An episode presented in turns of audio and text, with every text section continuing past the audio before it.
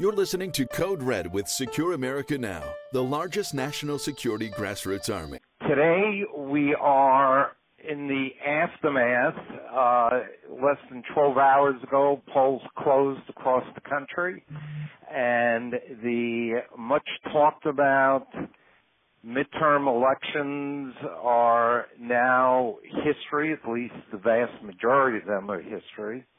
And today we are fortunate to have with us one of Donald Trump's pollsters in 2016 and one of the most astute observers of the political scene in the United States of America, our friend John McLaughlin. So welcome, John. Alan, and, a pleasure to be with you. And we are uh, going to explore uh, the question of what happened last night. Were there any great surprises last night? Uh, going into the vote yesterday, uh, we kept hearing about um, a blue wave, and then we heard about a red counter wave. Were there any waves, John? And what do you read, if anything, about the national mood, considering what the election results are? Uh, well, the, the results were mixed, and uh, uh, there was no red wave. Certainly, uh, in the Senate they gained seats, but that was mainly because out of the 35 seats that were up, 26 were Democratic seats, and 10 of them were in states that Donald Trump won. So uh, uh, the Republican gains are in states where Donald Trump won by almost 20 points. So that in Indiana he won by 19 points. There were 600,000 more votes for for uh, uh, our Trump supporters to get out, get out there. Same thing in Missouri. Missouri, there were a lot of Trump voters to get out there, so they were able to net those Senate seats. The key thing, though, is is one that um, that I think a lot of people uh, were looking at in terms of uh, Florida. Florida being the national bellwether that it is, for Rick Scott to have defeated, uh, apparently defeated uh, uh, Bill Nelson, uh, which even as we speak, he may be conceding. But for Rick Scott to win that seat by a narrow margin, uh, in a in a in a huge turnout. I mean, that's the other thing too. Is the turnout was a historic midterm uh, election turnout that uh, um, exceeded the last two midterms and, and probably set a record just like the uh, uh, election of President Trump as far as turnout goes in 2016. So what what really happened was it looked like the Democrats were going to have their blue wave, and then uh, the, the Democrats gambled on on the Kavanaugh uh, hearings. With they did a late political hit before the confirmation hearings, which I thought was never about just the Supreme Court. I thought it was a play about the uh, uh, it was a play about uh, trying to win the Senate, knowing how tough the Senate was for them. And they were gambling that if they could make uh, you know, enough of a political shot at Tim on Kavanaugh that they would uh, that the Republicans would either not give him the votes to pass, or that President Trump would withdraw that nomination. Now, if that had happened, it would have discouraged millions of Trump voters, and they would have walked away from the election. But instead, the president stood by him, and the Republicans in the Senate got him the votes, and that reengaged that whole process of what people thought was unfair. They thought it was a smear against Judge Kavanaugh re-engaged Trump voters, and we saw a surge uh, of Trump voters coming back into these Senate races, and they were also coming into a lot of the House races. And after that, the narrative changed with a couple, uh, you know, certainly uh, tragic events. There was a there was Hurricane Michael that hit Florida. There was a, uh, the shooting in Pittsburgh um, of the synagogue, which was which was reprehensible. But there was there was some ups and downs to this election where uh, in a matter of weeks, people were staying engaged. And the Republicans made their Senate gains in states primarily where Donald Trump did well. And uh, even as we speak, uh, the, the Senate race in Montana and the Senate race in uh, uh, Arizona, they continue to count the votes, which could be a couple more pickups for the. Uh, well, they would keep Arizona, but then they would have a pickup in Montana. So um, so the the Senate side goes well. The House side, on the other hand, it appears the Republicans have lost the House and the Democrats at, at count now have picked up uh, 20, 25 seats where they need to pick up 23. They're still counting a lot of races. There'll still be some close races. There'll still be races in California where the mail-in ballots come in a couple days after the election. Uh, but the, it's not a blue wave, and it may be a narrow uh, majority for uh, uh, for Nancy Pelosi. And the Republicans probably um, there's a hubris of the uh, of the majority in Washington when they get inside the Beltway. They think that they that they you know their policy and their staff people will tell them to do things that are politically unpopular that could hurt people. And there were two things that the Republicans did that probably hurt them on their own. Um, but let me preface that first of all by by saying one thing. We had a national poll that we uh, a week ago uh, Thursday we released it where Donald Trump had a 48% favorable uh, job approval rating and had a 50% disapproval rating. And so he was polarizing where for every one person that liked him, there'd be one person that disliked him. And there were times where, in the past couple of weeks, where he got over 50%, like taking care of the victims of Hurricane Michael and doing some other things, uh, that, that certainly rallying his supporters into the election, he was, he was gaining support. However, in the same survey, we asked him, do you approve or disapprove of the Republican majority in Congress? Only 41% approved, 51 disapproved. And roughly a fifth to a quarter of the Trump voters and Republicans disapproved of their own party's majority. And the reason is, is that the Republicans in Congress really didn't do the things that they promised to do. And there may be difference that sometimes the House passed things, but the Senate, Senate didn't. But to people outside the Beltway, we look at it and we say, you know, they, they, they were supposed to fix immigration. They didn't. And they had both, both the House and Senate majority. They were supposed to fix health care and they didn't. And they had both the House and Senate majority. Uh, they were supposed to do infrastructure, help create jobs, and they didn't. Um, they were supposed to do a conservative approach to paid parental leave, which would have relied on people's savings and, and maybe uh, helped with their Social Security funds. They didn't do that. So there's a lot of opportunity that the Republicans in Congress had to define their own success that they didn't do. So in the end, they were they were they were uh, relying on President Trump to bring them over the finish line, and he did in a lot of races. There's a lot of close races that he was able to help Republicans uh, in the House gain reelection in terms of political rallies, raising money, etc. The other thing in the, on policy side was they did things that actually, for reasons in Washington, make sense to the House staffers, etc., but doesn't make sense to the average person outside the Beltway. Uh, two things come to mind. One is that they took away the state and local income and property tax deductions, which badly affects suburban uh, voters uh, particularly in ones where there's high states, high high tax states. Now, it may be bad policy to have that, but not to have a gradual phase out or to have a higher cap or something that uh, you know was was more helpful to the people in those areas, uh, particularly when they're paying onerous taxes. Uh, they put at risk probably 20 to 30 members that most of them lost yesterday where the losses that they have in New York, the losses that they have in Pennsylvania, New Jersey, even Peter Roskam in the suburbs of Illinois, uh, Chicago, Illinois, and some of these California races that are now too close to call, uh, they basically put those members of Congress at risk by taking away a deduction that most of them use. And that two to one in our polling, two to one voters opposed them taking that away. The second policy mistake that they had was they voted on a health care plan that never passed because the Senate killed it.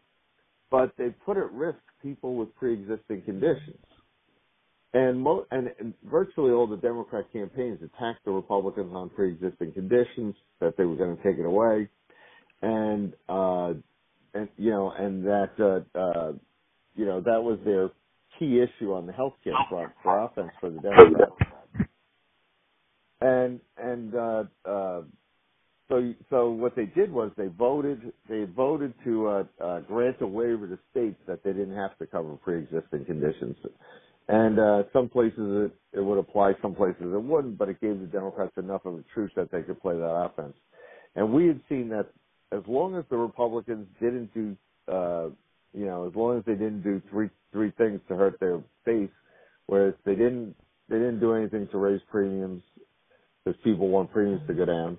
They didn't do anything to to to uh, weaken Medicare because a lot of seniors that vote Republican are on Medicare. And what they did do though was the third one. Republicans care about pre-existing conditions because a lot of them have health care and have dealt with uh, insurance companies that would deny them on pre-existing conditions. So it weakened their argument where they could have played offense against Democrats who were advocating single-payer Medicare for all, and uh, um, which goes to my final point.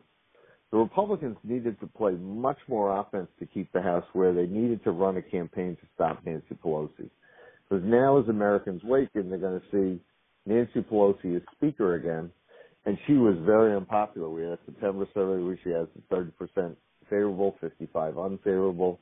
Uh, people oppose her on her open borders policy. They oppose her on her plans to repeal the Trump tax cut because it would raise people's taxes, cut the child tax credit in half, other things like that, and uh, be massive tax hike. And the uh, uh, third thing was uh, government-controlled healthcare. Most Americans are opposed to that, and even the media is talking about their exit polls saying that pe- that the majority of Americans still want to repeal and replace Obamacare. So basically, the results are mixed, where we had really good Senate gains that the president was able to make and lead the charge on. Uh, we mitigated what could have been a blue wave in the House, but in retrospect, we could probably could have kept the House. So, um, so there'll be spin on both sides today. But the reality is this: is that the Republicans could have done better, and it would have been even more historic if they had done that. Uh, and uh, the Democrats now have a powerful uh, platform and control of the House, where they can launch investigations, uh, you know, force legislation coming out of the House to, uh, you know, to put the Republicans in a negative position for the next election. Uh, but uh, um, but the 2020 presidential race is now on, and uh, uh, you know as we look ahead, uh, there probably probably won't be much time before the establishment decides that they they want to really you know press the case against President Trump uh, to make further gains. So I've covered a lot of territory there. Yes, you did. Thank you. Uh, let me just follow up on one of the threads that you have put into play here. What impact or what can we learn about how the 2020 race is going to play out given the results uh, of yesterday and last night? What I mean by that is, are there issues that you think are going to come to the fore between now and 2020 that will define the race? Um, do you think, and this is a multi-layered uh, question, do you think that the Republicans would benefit by having a leader of the Republicans in the House who works hand in hand with President Trump or one who is arm's length from President Trump as we've had in the last two years? Well, the first one, as far as the issues goes, I don't think we resolved issues that that the top issues that the poll saying and the exit poll saying coming out of yesterday's election, where they say the top three issues were immigration, the economy, and uh, healthcare.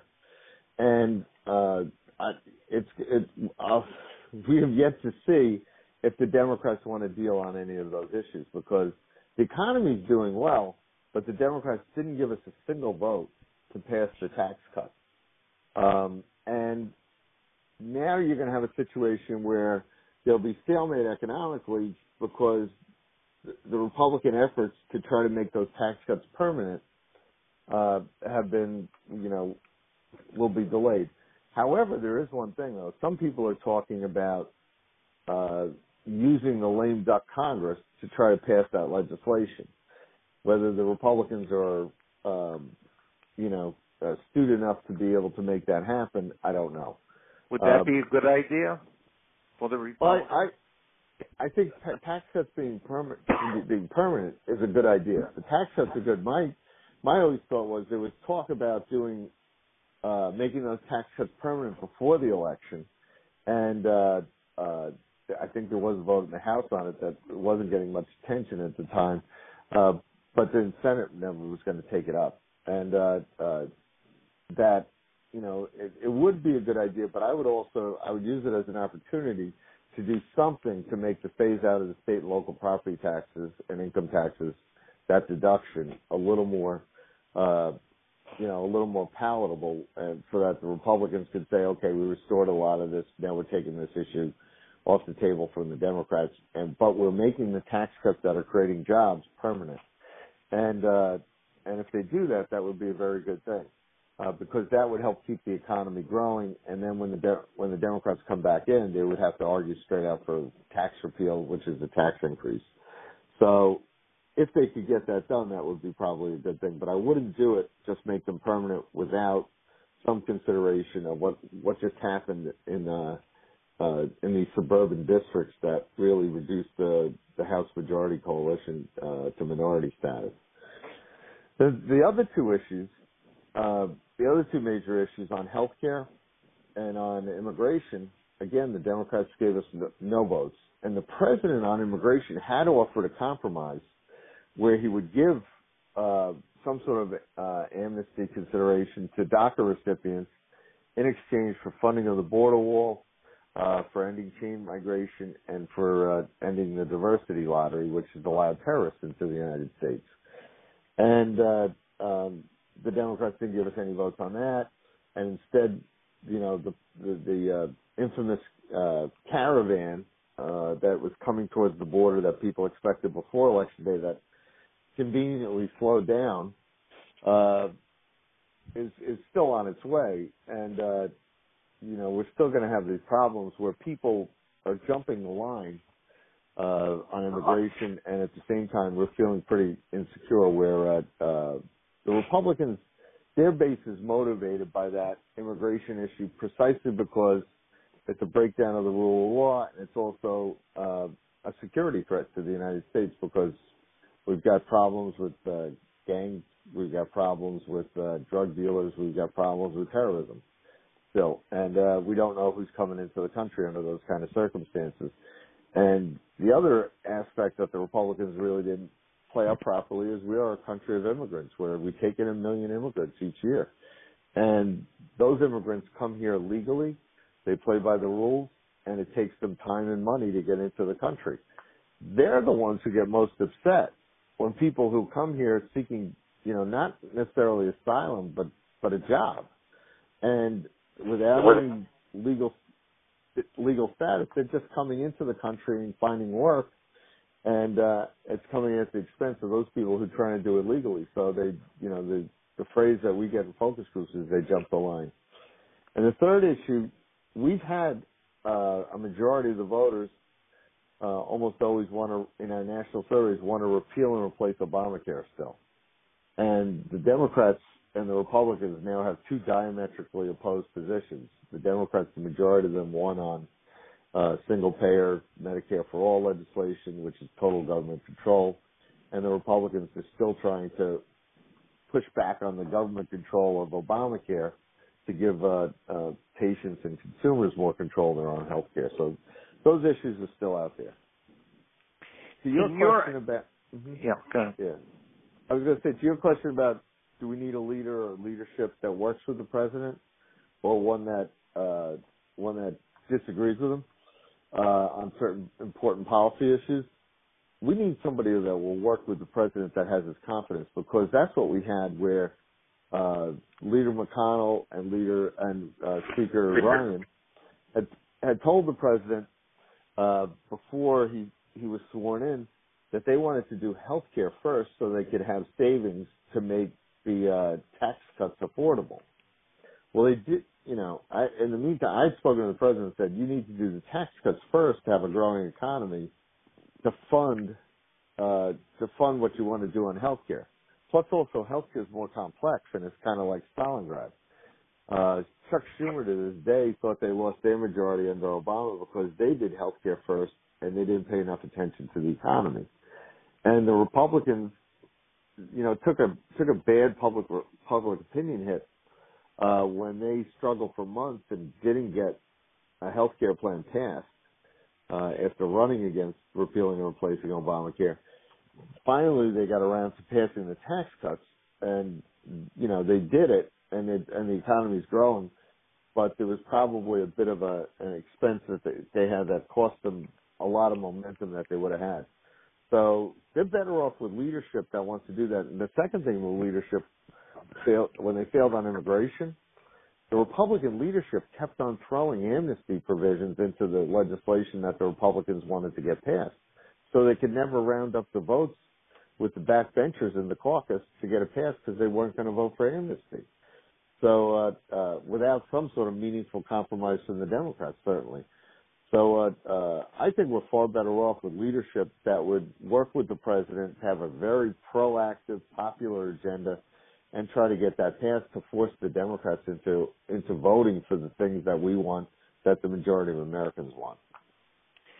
Towards the end of the campaign, in the last couple of weeks, the president uh, tried to nationalize the election by talking about issues like birthright citizenship, which he wants to get rid of, and stopping the caravan. Do you think that that was helpful to Republican candidates and in terms of waking up uh, Trump supporters to go out there and vote for Republican congressmen who they don't necessarily think are doing a good job? Do you think that was a positive campaign tool uh, for the Republicans? I think so because it, it certainly helped them in areas where they already have a majority, uh, meaning that they already have Trump voters that that were decisive. So it definitely the results that they had with the upset. It was an unexpected upset. We knew it was close, but it was an unexpected upset in Indiana. Uh, it helped them in Missouri. I mean, in places where President Trump is popular, he was able to use his popularity to bring uh, Republican Senate candidates across the finish line. Uh, and he did so too in, in House districts that were that were you know uh, one of the first House districts everyone was looking at because they closed early was Kentucky Six, and the president went out to Kentucky and he rallied for uh, Congressman Barr and Congressman Barr got reelected. So th- there are definitely places where uh, the president lifted up the Republicans and, and and was able to get them reelected because they nationalized the race. The problem was with the over 40 retirements that the Republicans had in the House, on the House side, and the fact that of the competitive districts, out of the 78 competitive districts, 67 were Republicans. If they didn't nationalize the race, a lot of a lot more of them would have lost if they were out there on their own. If the if the president had not risked his his political capital to get them reelected, uh, you probably would have seen the blue wave because certainly the blue wave, when it looked like it was threatened by by Trump's, uh, you know, uh, counterattack against their nationalizing the campaign against him, uh, it was followed by a green wave, and that was that was what really secured uh, the the Democratic success in the House. And that green wave I would describe as a, a money wave that billionaires like Tom Steyer and George Soros and uh, certainly Michael Bloomberg, who spent 110 million dollars to help elect Democrats in the final weeks, funded with with also you know Nancy Pelosi providing the bulk of the funding through the Democrat committees and her super PAC. And in a lot of these competitive races, and virtually all the, the top toss-up races that I know, the Democrats outspent the Republicans like two to one down the stretch, maybe three to one in some cases. And we still lost very close races, like Carlos Curbelo apparently lost in South Florida. He was being outspent at the end. Uh, but he only lost by a point. And, uh, uh, so the, uh, uh, so while the, while the president has helped the RNC raise record sums, the Republican National Committee, uh, that didn't trickle down into the, the congressional campaigns that really needed the help. It may have gone more to their grassroots operation, but uh, uh, but whether it's you know the campaign has control. The campaigns, whether they or their allies have control of uh, uh, the digital and the uh, you know paid media to get out their messages. That's really important when when you're being taxed on taking away pre-existing conditions or or taking away somebody's uh, uh, tax deductions. Um, you need the you need the resources to to try to fight back and set the record straight. It, with the Democrats, uh, it looks like Democrat control over the House. What impact, if any, do you think that would have on the president's national security and foreign policy agenda? I think it's it's going to have a real it's it's going to have a real um, negative impact in that they now control the hearings, they now control the staff, they now control the flow of information. Um, you know, uh, where where they they basically will decide the hearings who's you know who they want to hear, what what they want to what they want on the record, et cetera. And also the the Democrats for the last two years, what was amazing about this election was for two years we were hearing about collusion between the mm-hmm. Russians and the Trump campaign, and it was a total myth. And if anything, there may have been collusion between the the Clinton campaign and the Democrat Party and uh, the Obama administration uh, to undermine the Trump campaign with surveillance. Uh, and that that on the House side will never will never really probably get a resolution to because now the Democrats control that and they can cover it up as they've been trying to cover it up for the past two, two years. Um, but uh, but the bad part is it's just an example of the kind of uh, the kind of initiative that the Democrats will take, where when they start changing these uh, these committee chairs and that leadership, and it's really radical. Um, President Trump's efforts to, you know, help Israel and, and be secure in the Middle East. Uh, President Trump's efforts to uh, uh, try to get North Korea to put aside their nuclear weapons program, uh, to try to, uh, uh, you know, stop Iran from uh, uh, from eventually having a nuclear weapon and agreeing to a more long-term deal where they would not, and they'd put aside their nuclear uh, program. Uh, those initiatives could be severely undermined by these House committees and their leadership. And the same thing now with the border. I mean, you know, the Democrats aren't going to fund a border wall. It doesn't look like. It doesn't look like they're willing to compromise. And if anything, they will probably, you know, there'll be a lot of hearings on homeland security and and you know oversight of the border and other things where uh, efforts to secure our borders are going to be at risk. So uh, um, so it's it's it's it's a negative impact, and also and, and also on the economic side, everybody saw over the past month that the uh, uh, that the uh, the markets had stalled a little bit, the, the financial markets, and I thought that was at the time where it was it was apparent that the Democrats were going to have a shot at taking the House and, and a good shot at taking the House.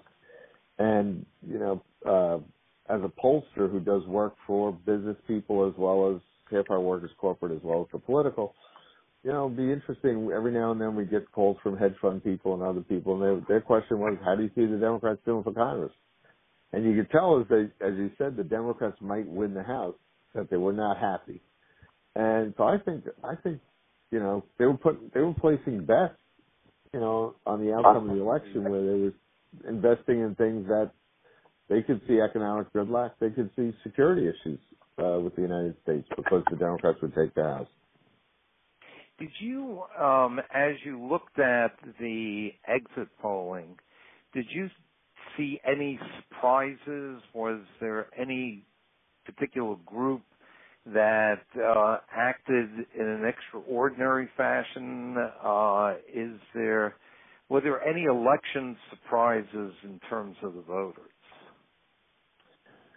I think one of the things the Democrats kept looking at was uh, uh, if you, if you ever, you know, were involved in a joint project with a Democrat, they were on public policy. They were always looking at college-educated suburban women, and they were looking at independent women. And I think they were counting on their wave to be uh, successful on winning overwhelmingly among that group.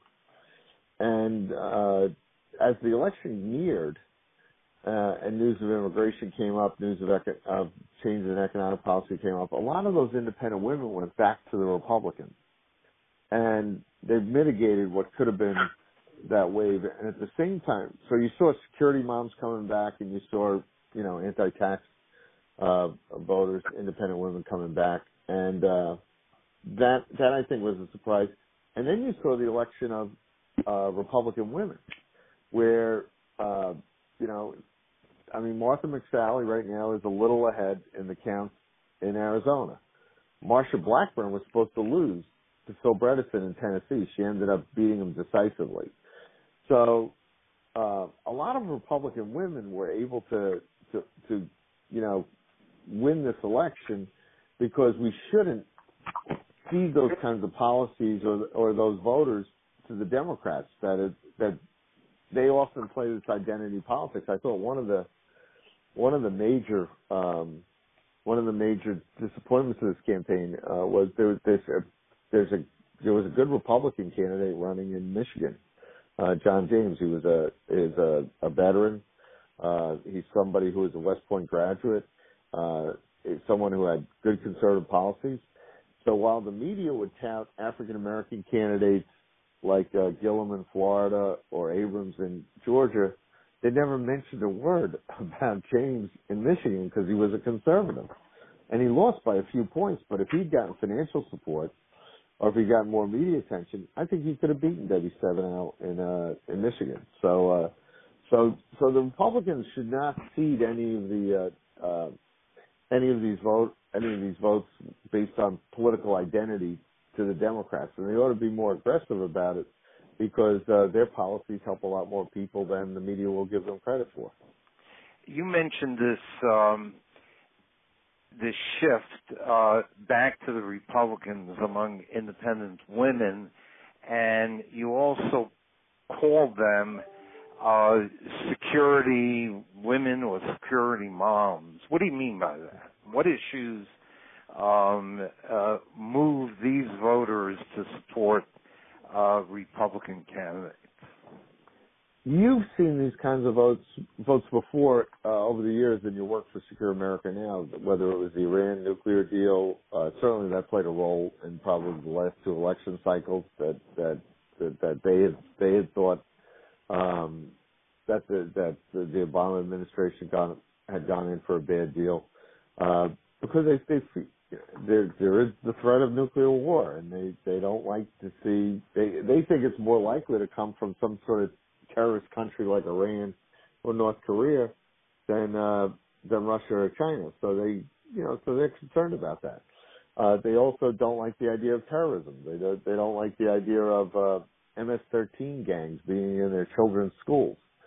So they uh, uh, these security moms uh, when they when they look at it as a practical level, and when they hear things like the Democrats, uh, when you talk about their House control House, they may kill funding for uh, missile defense systems, and the idea of of a uh, you know uh, North Korea if they start launching missiles again towards the United States, you know we don't have the systems that can shoot them out. So uh, people may think, or they may envision it like a movie, but when you when you tell these security moms that you know their their home in California is is is within range of uh, uh, Kim Jong Il from uh, North Korea, they don't think that's a great idea. So uh, then they start voting Republican. So uh, that there, it's real there, and it's and it's uh, it's something that Secure America now has uh, has had success um, in the past, bringing to bringing to the forefront forefront of the policy discussion and. Uh, it's actually affected votes before. We've seen it in the surveys. Well, thank you, uh, John McLaughlin, for after spending a long night looking at election returns, for spending some time with us and educating us on what happened and what's likely to happen. And uh, we wish you all the best in your political endeavors and helping to save the future of this country. Thank you. Well, thank you. It's been a pleasure to work with you, and uh, we've we've got our work to do again, once again. So, uh, I, again, I, as you've seen in your past surveys, uh, security and immigration are going to be among the top issues in the elections, and they should be again. So, uh, so uh, uh, the work that you do will be very important for 2020 and beyond. Thank you very much, John. Thank you for listening to Code Red with Secure America Now. We are the largest national security digital platform in the nation, dedicated to bringing critical security issues to the forefront of the American debate. For more information, visit our website at www.secureamericanow.org.